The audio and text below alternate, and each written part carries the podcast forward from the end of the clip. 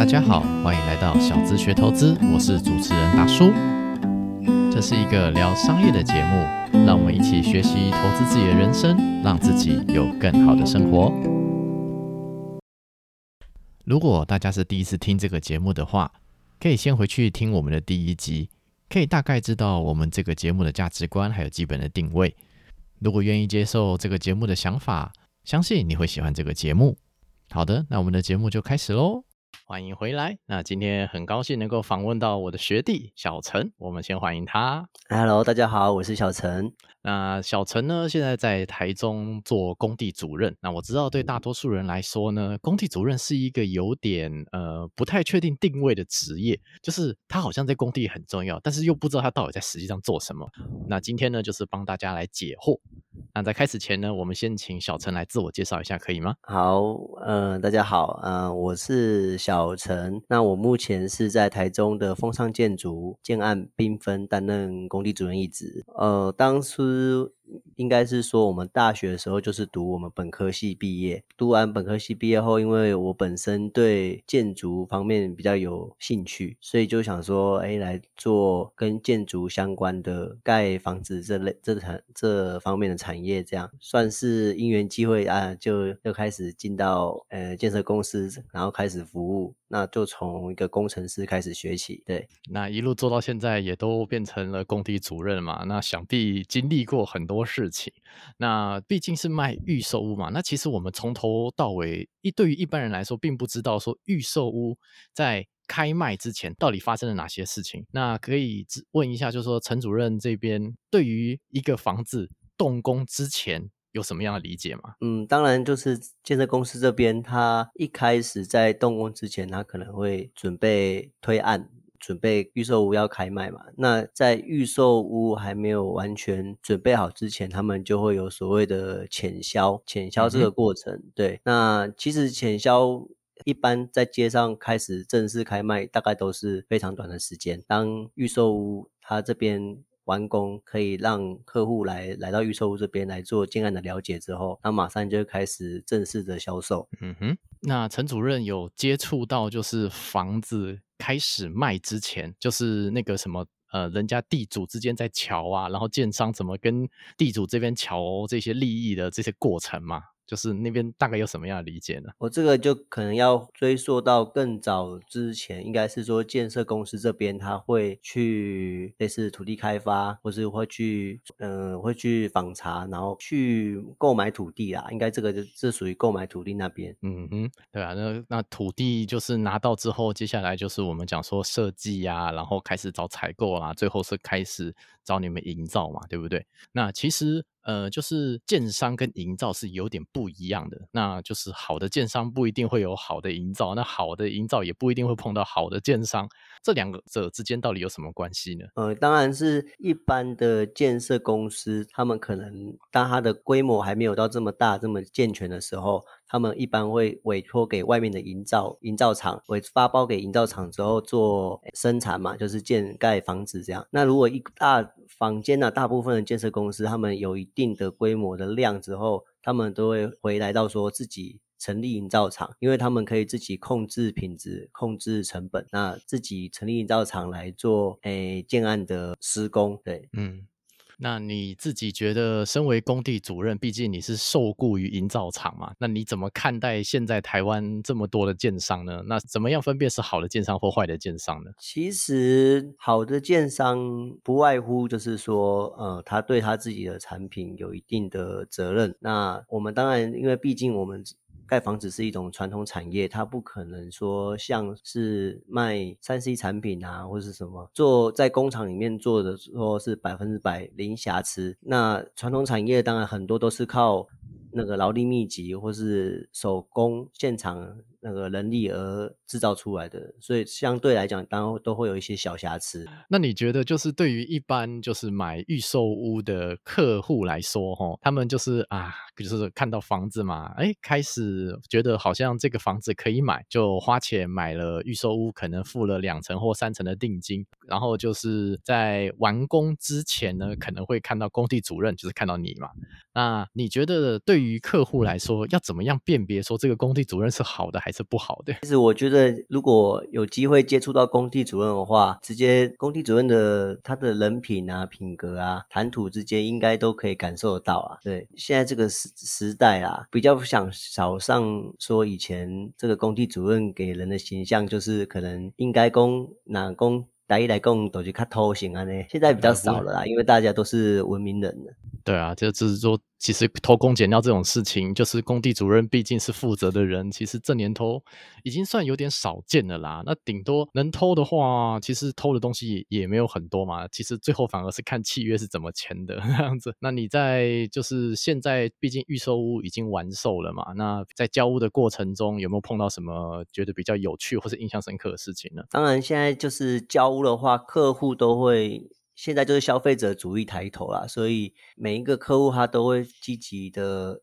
争取说他一定要把他的房子啊，就是盖的可能品质很好，美轮美奂啊，那他才会愿意付最后这个交屋款。那现在遇到印象，应该说一开始当然会觉得印象很深刻啦，但是到了后来就觉得好像是见怪不怪，因为客户都会希望说，嗯，他可能也许他这辈子嗯有机会买房子也是算是人生大事啊，他花了这么多钱，然后买了一间他梦想中的房子，那可能。之后，现在也许他装潢就没有那么的充裕了，那就是希望说，在建商交给他房子的时候，尽量就是，呃，可能油漆啊，整个干净、清洁度啊、完整度啊，都非常的好，他。以后可能会减少他装潢的费用，或者是他甚至就是不装潢，就直接搬软硬体的家具进来就可以使用啊。所以就是可能他就会非常的要求说啊，油漆一定要非常的平整啊，油漆一定要不能有任何污损啊、污染啊。那清洁度的方面，他们也会非常的要求啊。可能有有时候可能不管是室内或室外，可能稍微有一些泥渣的污染啊，呃，白滑的现象啊。啊，如果是室内的话，可能地壁砖会有空心啊。见顾客的主要还都是蛮担心这些的，所以现在也会衍生到说，越来越多、越来越多的顾客他们会去找所谓的代言公司啊。那代言公司，他可能就是，其实他也是把大家工程上常常会发生的问题，那他用我们有一一般啊通俗的检验的方法把它检验出来。那，不过代验公司。时至今日啊，也没有所谓的一个标准，没有一个公正单位去证明说啊，代验公司它这样子的验收是有它的道理存在，所以这个都是常常会跟建商在交屋的时候会有很多嗯，算是冲突的地方啦。嗯哼，那你碰到那些验屋的公司啊，你自己觉得说，呃，这些验屋公司请他们是真的值得吗？这个就好像。刚刚你一开始回到问我说，那个建设公司怎么判断是一个好公司或不好的公司？其实代验公司哦，他他当然来验的时候，他当然会比消费者更懂一些东西，但是也不代表说他今天验完之后，建商很有态很有诚意跟态度把它处理完之后，那以后房子就绝对没有问题吗？其实这也是我们要去思考的问题，因为房子这东西它是会随着时间慢慢的折旧，那如何在说你在这个折旧过程中，我们可能就是让这个房子如果一开始品质好一点的话，它当然就是能够延长它的使用年限嘛。所以代验公司它当然是有点帮助啦，但是主要还是说建商回到一开始的话题，这个建商呢，他他愿意说啊。在这个保固内，或是说保固外，然后如果有产品有发生瑕疵的时候，建商愿意来负起这个维修的责任是很重要的。嗯，对啊。那其实我们就讲说，就是有争议的时候啊，找得到建商啊，找得到营造帮忙处理问题，这个其实。可能会比说单纯的找什么很大咖的代验公司更有意义吧？刚才可以这样子，可以这么说吧？对啊，对啊，因为其实建商他一开始，诶，他他要完工交屋之后要交给客户的东西，第一一定是他的是属于合法的嘛，他有领到诶使用执照了，还有领相关的检验，假是说呃水电啊，然后消防啊，那个他们都是有公家的机关认可的，所以大部分都不会有太大的问题。那有时候一些小瑕疵啊，毕竟有可能在施工过程中难免会有遗漏，所以他就是很愿意的说啊，那个客户今天发生问题跟建设公司申请的时候，那建设公司会去处理这个问题的态度是非常重要的。嗯哼，要怎么样知道说这个建商或是这个营造真的会事后负起责任呢？当然说这个事后负起这个责任，就是以现在这个网络资讯发达，如果去看这个建商的评价啊，或是这个建商他后续呃维修的这个服务的态度啊，都都是可以查得出来的，就是知道说，哎，这个建商他是有用心在做这个房子之后的售后服务。对，那一开始的话，如果一个建商他很用心的在做这个售后服务的话，他一定会尽量说把他的售后或服务，就是如果碰到维修的问题，把它减少，所以自然而然他会在他一开始施工的时候，就会更加的专注在他施工的品质上。那我们现在回到房价这个问题，好了，其实小陈这边觉得台中的房价最近涨成这样子，你有什么样的见解呢？当然，现在就是因为整个疫情时代啦，所以整个资金都回笼，那大家可能开始有资金之后，也不知道说，那他今天是要投注在股市吗，还是投注在其他的资产配置、其他的投资的方面？那到最后，台湾人嘛，亚洲人嘛，普遍还是会回到说，呃，传统的观念就是。有土石有财嘛，所以还会回来到自自购房地产，那所以就是在造成说，现在不止说台中了，这是全台湾应该现在这个疫情时代哦，就是房地产就是算是涨翻天啊，应该是这样。对啊，都涨得莫名其妙，这个二三十趴应该有，至少跟前年或是更之前比的话，真的是蛮夸张的。而且涨得这么凶啊，其实就是连劳工的薪水也都涨得蛮凶的。这件事情应该工地主任这边特别有体会吧？对啊，因为现在应该就是说，因为整个资金都回了回流到这个房地产，所以建商就会在趁这个房地产的热潮的时候，不断的推出建案。那不断推推新的建案出来。的时候，其实我们台湾的劳工阶级的这些师傅们，他们的数量就是这么多。那就在这么多的情况下，大家就会开始就会缺工。嗯，那所以现在缺工的状态下，就会造成开始大家互相的抢这些呃，可能不管是老师傅还是说一些新的小工，都会。互相抢的状态，那自然就会竞争嘛，那自然就会薪资就开始会大幅的调升呐。那就是陈主任这边认为说，哎，那个我们有钢筋模板混凝土嘛，对不对？你觉得现在哪一个工最难请？你自己觉得？嗯，其实每个工都蛮重要的，而且都都蛮难找得到的。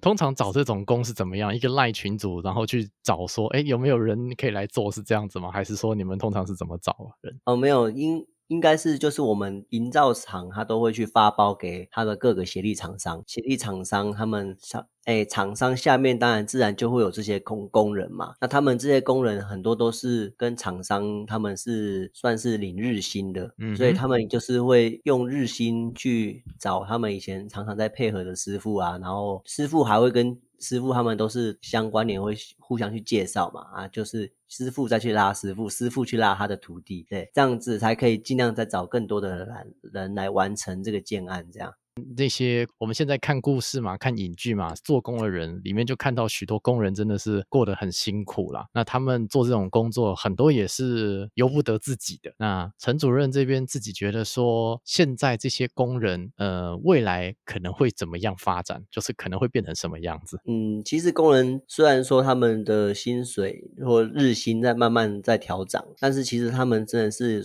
蛮辛苦的行业，加上也都会有年龄的限制，因为他算。是重劳力的产业啊，那将来年轻人会越来越少来接触这一块，因为真的是比较辛苦啊。所以以后的话，可能在政府方面，他们都会考虑是不是开放那个义工来补足人力不足的这一块，就跟国外可能我们讲说澳洲打工一样，哎，可以欢迎来台湾工作，欢迎到国外来工作这样子的感觉，对不对？对对对，没错没错。那我们也可能也也会借由开放一些外劳啊、义工啊，然后先来做一些比较能简单可以取代性的劳力的工作。那比较技术性的，当然还是会有台湾在地的老师傅或是这些厂商，他们会再去培育新的人才，然后。来补足就是人力不足的这一块。对啊，其实我们自己做土木营造事业的人啊，就是我们都是土木人嘛。我们自己看现在房价涨了这么多，但好像都跟自己的生活，好像跟自己的薪水没有太直接的关系。陈小陈这边是不是觉得说这件事情是一个很不平衡的事情呢？呃，当然啦，因为我们本身也是上班族嘛，所以也会有小抱怨的时候，都会有。因为其实我们的工作也都不轻松啊，因为我们在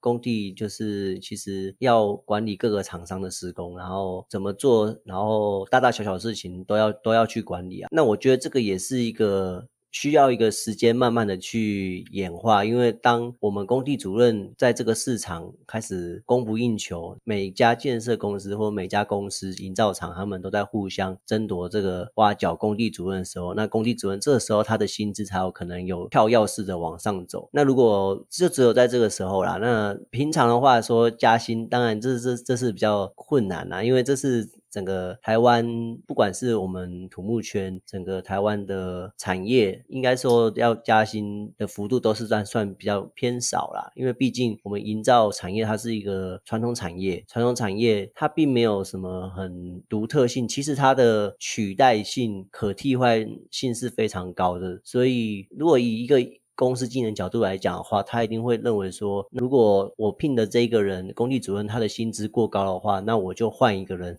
这变变成就是一个市场的供需法则了。嗯，对啊，这其实就是讲白一点，就是谁需要谁嘛。对对对，除非就是说，好，现在就是。全台湾的建案量真的越来越大增，然后又工地主任像年轻一辈的人要来学工地主任的越来越少，越来越少。那工地主任就会变得越来越抢手，那工地主任才有可能在他的薪资上会有所调升。这样，那我们就拉回来聊聊说那个对于客户端这一边好了，就是我们一般就是客户嘛，看到预售屋哇，看到那个样品屋哇，好漂亮哦，那之后要盖成自己的家这样子，然后可能就被代销洗脑啊，就可能也不能说洗脑。应该说，在代销的推销之下呢，就是签约，然后买了预售屋，然后接着就开工嘛。然后就是在开工的过程中呢，就是缴钱，缴个一两成，然后呢，在完工的时候，等于是缴到可能两成或三成这个金额。那接下来就等于是客户这边要缴他自己的七成或是八成的贷款。那在交屋之前，吼，就是有一些流程嘛，对不对？那这个交屋之前。大多这个流程是怎么走的呢？建案呢，这个这个这栋建筑然后它完工了，那会开始会通知呃买房子的人开始做验屋的阶段。那验屋就有分，他一开始可能会先先出验，然后再就是复验及交屋，会会一起一起处理这样。嗯哼，那。在出就是在完工之前哦，是不是还有一个可以客变的阶段，对不对？就是说这个房子可能因为装潢的需求啊，可能会有一些想法这样子。那通常是什么时候提出会比较好呢？客变的话，他会依照他盖房子的这个进度哦，他会建设公司他会一开始就会有你一个客变的时程表，你可能会必须在这个时间内就申请客变，因为他如果超过这个时间的话，别人说你的。房子可能已经已经盖好了，已经盖到你的你的那个部分，所以后续要再做它设备上或是硬体上的更动就比较困难。所以他当然会在还没有盖之前，然后会有一个时程表，然后来通知客户，就说：哎，这个在这个时间内啊，你可能需可以申请做客变，那你可以去找一些比较专业的设计师啊，或是你自己有一些什么规划，你也可以直接跟建设公司做申请。那建设公司它会有相关的。部门，然后去受理你的客变，然后帮你做一些初步的设计，让你在后续呃搬搬家进去之后，就减少这些大动土木这样子，多一些硬体的配件，它就是一次到位，你就不太需要再去敲敲打打，这样子的话，对整个建筑的结构。的安全度也是比较高的，嗯，没有错，而且其实会有许多的装潢设计师会帮忙做，就是验屋这个工作，对不对？嗯，对，因为设计师他们班他们会配合业主，那可能一开始会帮业主做一些客变，那有一些客变东西，也许是设计师他有比较内行啦，所以在客户他交屋的时候，他也会请。设计师这边来帮他做验屋的动作，帮他注意到他当初刻变是不是有一些遗漏的部分，还是这时候有一些没有完善的部分，然后请设计师来做了解，这样子也会比较好沟通啊。假设人家设计师嘛，或者是代验的公司来了，哎，帮忙验屋出验看一看，哦，这边可能那个粉刷墙壁有问题啊，这边管线可能有一些建议啊，这边呃记得要清理啊，什么，总而言之，开了很多缺失嘛，对不对？那接下来反正工地主任看到这些缺失，嗯，好，这是要改的这样子，那通常就开始改这些缺失嘛，对不对？嗯，对，当然客户只要他提出在合理范围内的缺失，我们都会尽快的安排施工的厂商去改善。嗯，那什么叫做不合理的缺失？你自己觉得？可能我觉得现在很多都是主观认定上的问题啊，可能就是说墙壁平不平这件事情嘛。这也是蛮蛮主观的，因为可能我们我们一般建设在做的这个，叫做墙壁粉刷的平整度，然后后续的油漆的匀称度，一般我们可能肉眼看都觉得哎还算 OK，但是实际上客户他在看的时候，他因为今天他是验屋嘛，他就会非常的小心翼翼，然后他会把嗯，如果他拿了放大镜你去看啊，他的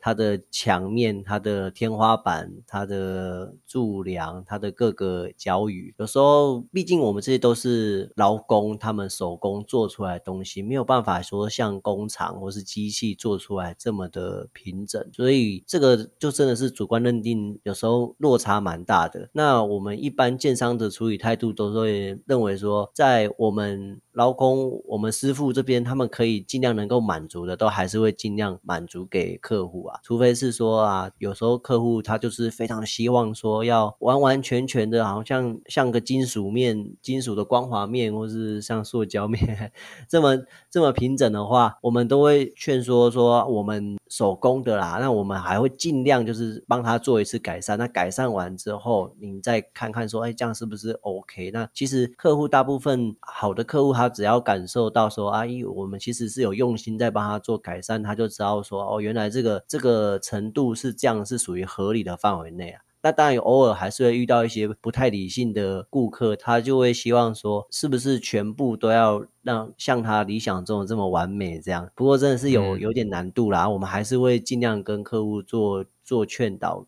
做说明啊。对啊，也只能这样子啦。就是说，如果今天这个墙壁吼，就是刷完之后，这个墙壁上面还留毛，就粘在上面的话，那个真的就很难看了。那种早就该修掉，没有错了。如果说每一个颗粒你都用放大镜去看，说啊，你有没有阴影？一定要弄得跟金属面一样哦，我就觉得那个是有一点奇怪了。对啊，我们就只能尽量做到能做的啦。其实这也跟那个粉刷面本身的一个材质啊，或者是它的那个厚度啊，其实还有它那个工时啊，甚至它的成本啊，都是有关系的。你就是尽量能够做好的东西就尽量做啊，真的做不到的东西也不要勉强了，对不对？对啊，像有时候有一些小说，我们外可能。外观的部分已经拆了施工架，所以已经没有施工的动线，或是它有阴架可以去做外观的修改或是维修的时候，那有的客户他还是会去针对说啊，这个外观的部分可能不够平整，他会去做要求啊。那我们还是会跟客户劝劝导说，这其实是不影响，一定都不影响使用性啊，或是完整度啊。那在这个情况下，其实我们。都会建议说，不影响品质的情况下啦，也不会说会漏水啊，或造成其他不美观的问题，真的不用太介意啦。因为毕竟这个房子真的是一个蛮大的一个量体，没有办法说像做小东西那么精细，然后一点一滴都。毫无破绽，毫无瑕疵，这样那也要看客户可以可不可以接受的程度啦。当然，还是有的客户他会认为说啊，他穷尽一生的他，他花了这么多钱买了一间房子，那我们应该就有义务要帮他做到最好。我们手工有一个极限在啦，如果有机会以后都是用机器在盖房子的话，也许就有可能说做到这么完美。不过这个应该是期待未来有机会能够这样了，那个可能要很很。很久之后啦，对，短期内比较难看到啦，这个比较难一点。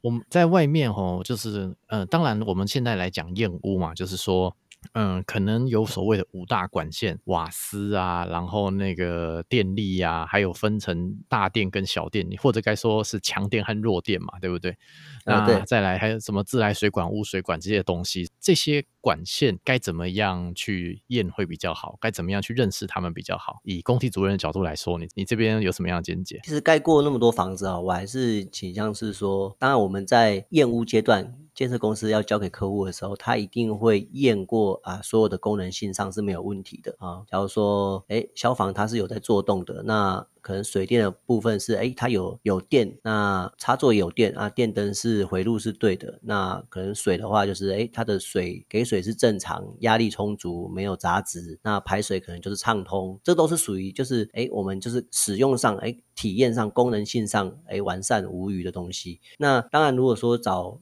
业务公司，他们会更。仔细的去探究一些法规啊，或是说，假设说，如果水电的话，电它可能回路是怎么是怎么去接啊？然后水的话，就是可能它的水管里面呢有没有？现在很多流行都是一些用类似那个显微镜啊，那个摄影机啊下去看啊，你们的。这个排水里面有没有异物阻塞啊？那我觉得其实有一点就是过于担忧啦。我我其实我是觉得说，建设公司它一定会第一，它一定是取得使用执照，哎，政府有发核可函的，然后它一定是有让政府。的公家机关检验过，第一没有问题。那第二，他在交付给你的时候，他一定会试所有的功能，让你知道说，哎，这些功能是没有问题的。对，那其实我觉得这样就使用上来讲，就已经足以一般的我们使用者使用，就不用太过于去担心一些太太内部或是说法规上的问题。因为建设公司它呃应该是业务公司，他们必须拿出他们的专业度，毕竟他跟业主呃领了一笔业务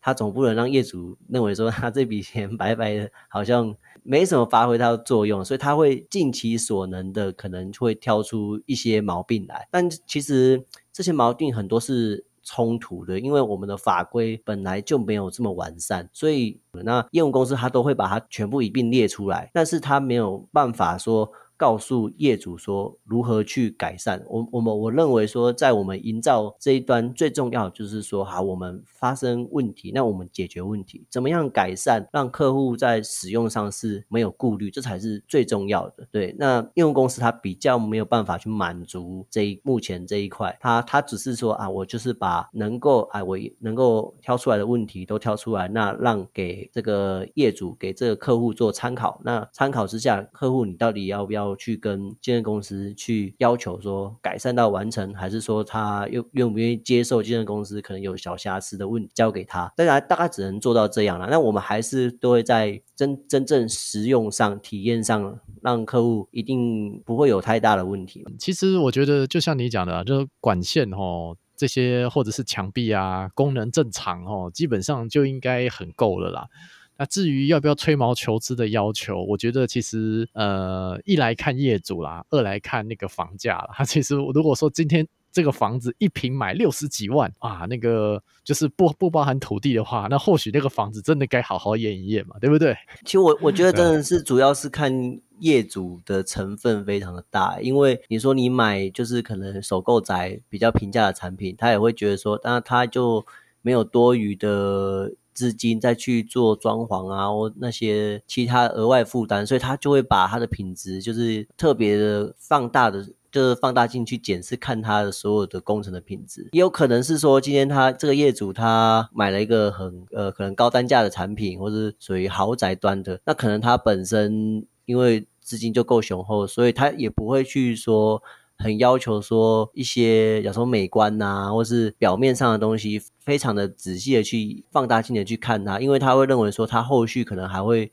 有设计师啊、装潢工班呐，或是很多团很多施工的话，还是会会有一些污污损啊，那他还有时间，或是还还可以再来做最后美化的工作，所以他可能。也不会说他今天买了一个豪宅或是高单价的产品，他就会更加的仔细去去验，应该说这个表面的一些诶瑕瑕疵之类的，对啊，所以真的是看业主啦，真的是有的业主其实只要说没有严重的污损或者是刮伤或者是什么，他都可以接受。一些一些小小的啊，你说边边角角啊不平整啊，那它其实后续我们还有非常多的，比如说装潢嘛，然后比如说一些软件，可能家具啊，然后窗帘啊，各式各样的东西摆一摆之后，那些就基本上你每天会看到几率，真的是一年可能都看不到一次，所以他就不会 这么在意，对他就是觉得说，嗯，那主要还是说我的房子，嗯。功能上好，看起来也是干净整洁、漂漂亮亮，那他就觉得他这样就很满意。如果我们能够遇到这种好客户，当然是真的是求之不得啦。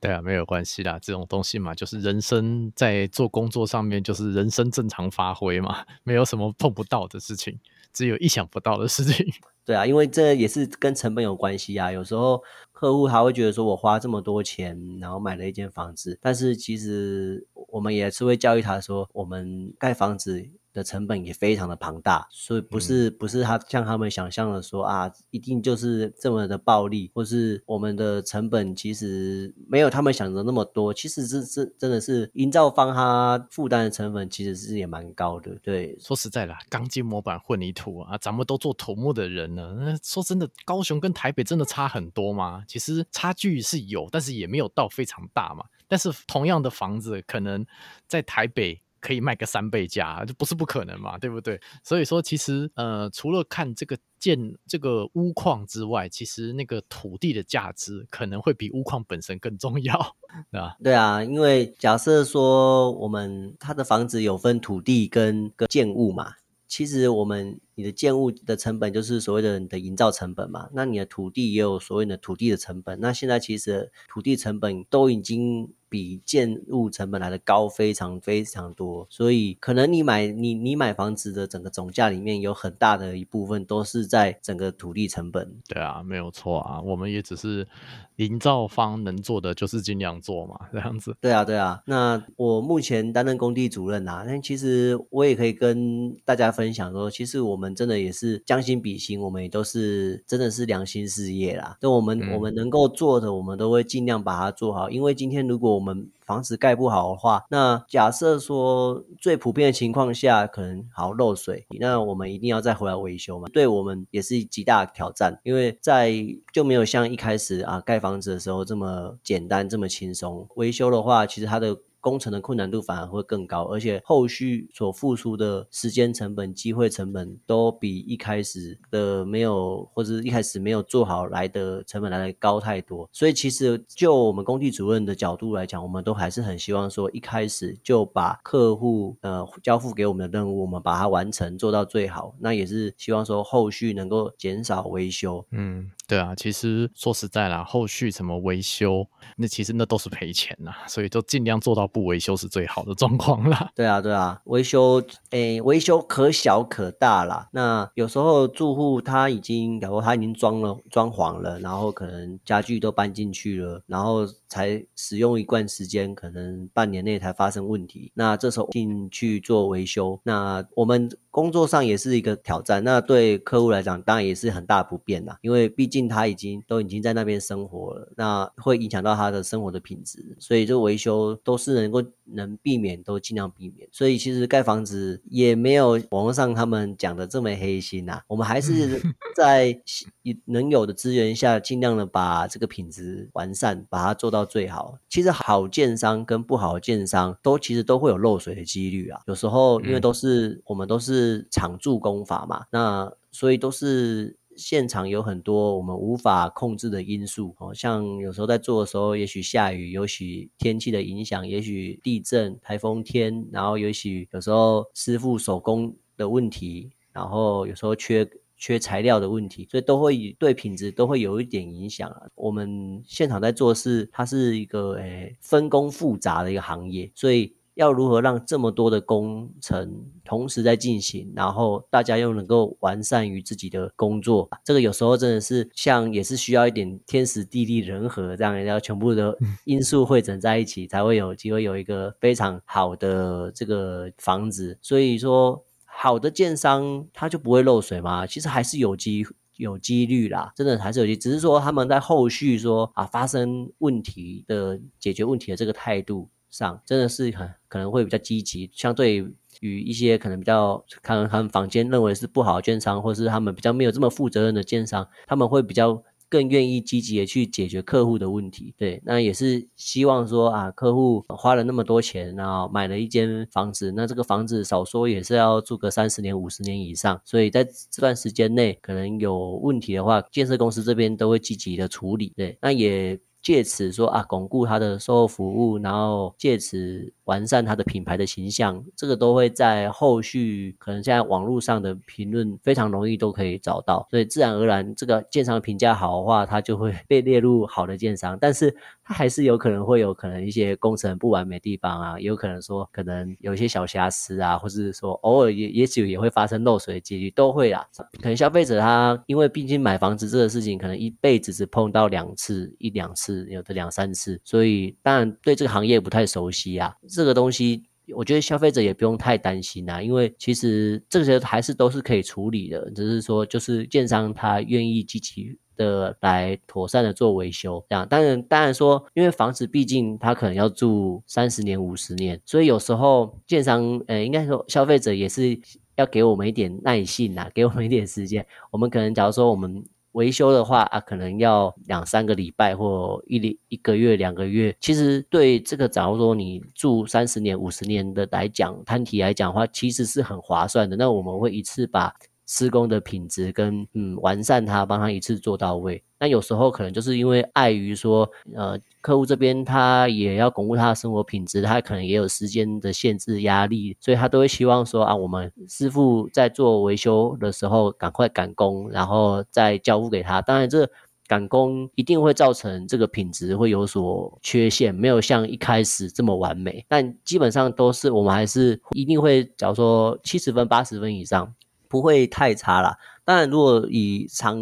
长远来看的话，呃，如果能够到九十分到一百分，那是那是更好啦。因为毕竟你一个房子真的要用很久很久。那，现在很多房子大家都已经变成是一种投资，投资。那其实投资的话，它以后还是会在有下一位屋主，那下一位屋主他还是有有投资的价值的话，就是还是在于说这个房子的屋况好不好，这都是列入这个投资。的考量范围内，嗯，没有错。其实就是买房投资的话，还是要顾虑到说这个房子可以使用的时间呐，这个就是一个需要平衡的问题啦。这样子，希望这个台湾的消费者能够。其实都是能够将心比心呐，那我们也会站在消费者立场上，我尽我们能力所为，尽我们现在现有的资源帮他做到最好。那也希望说他后续住的当然是舒适自在，这是最最基本的。对，没有错。那如果说，呃，我们就是针对房子啊，可能还有一些什么问题想要问陈主任的话，我们可以怎么样找到陈主任呢？都可以欢迎呃咨询啊，我可以留我的那个 Facebook 对啊，好，Facebook 的话，到时候我就提供给主持人好了。房地产相关的问题呀，买卖呀，或是说自己的房子要呃要翻修呀，都都可以欢迎呃咨询啊。对我我我们觉得就是说，我也还是在成长的阶段啊。那但我的资讯会比消费者来讲会更多一点，那会能够帮忙都是最好的。对我自己也会在哎消费者的问题中，我会我也会发现说啊，原来我原来有一些是我。没有想过的问题也会有所成长，这样对，没有错，就咱们就互通有无吧，这样子。那相关的连接我会放在资讯栏下面给各位听众做一个参考。好的，那今天谢谢我们小陈精彩的分享，也谢谢各位听众今天的聆听，在这边跟各位听众说声再见喽，拜拜，拜拜。以上是今天的节目，谢谢各位听众朋友的聆听，希望今天的内容对大家有一些小小的启发。如果喜欢我们的节目，欢迎在 Apple Podcast 上面留下五星留言，多订阅、多关注、多分享、多赞助，让更多人知道这个节目。让我们一起学习投资人生，让自己有更好的生活。我们下一期节目再见，拜拜。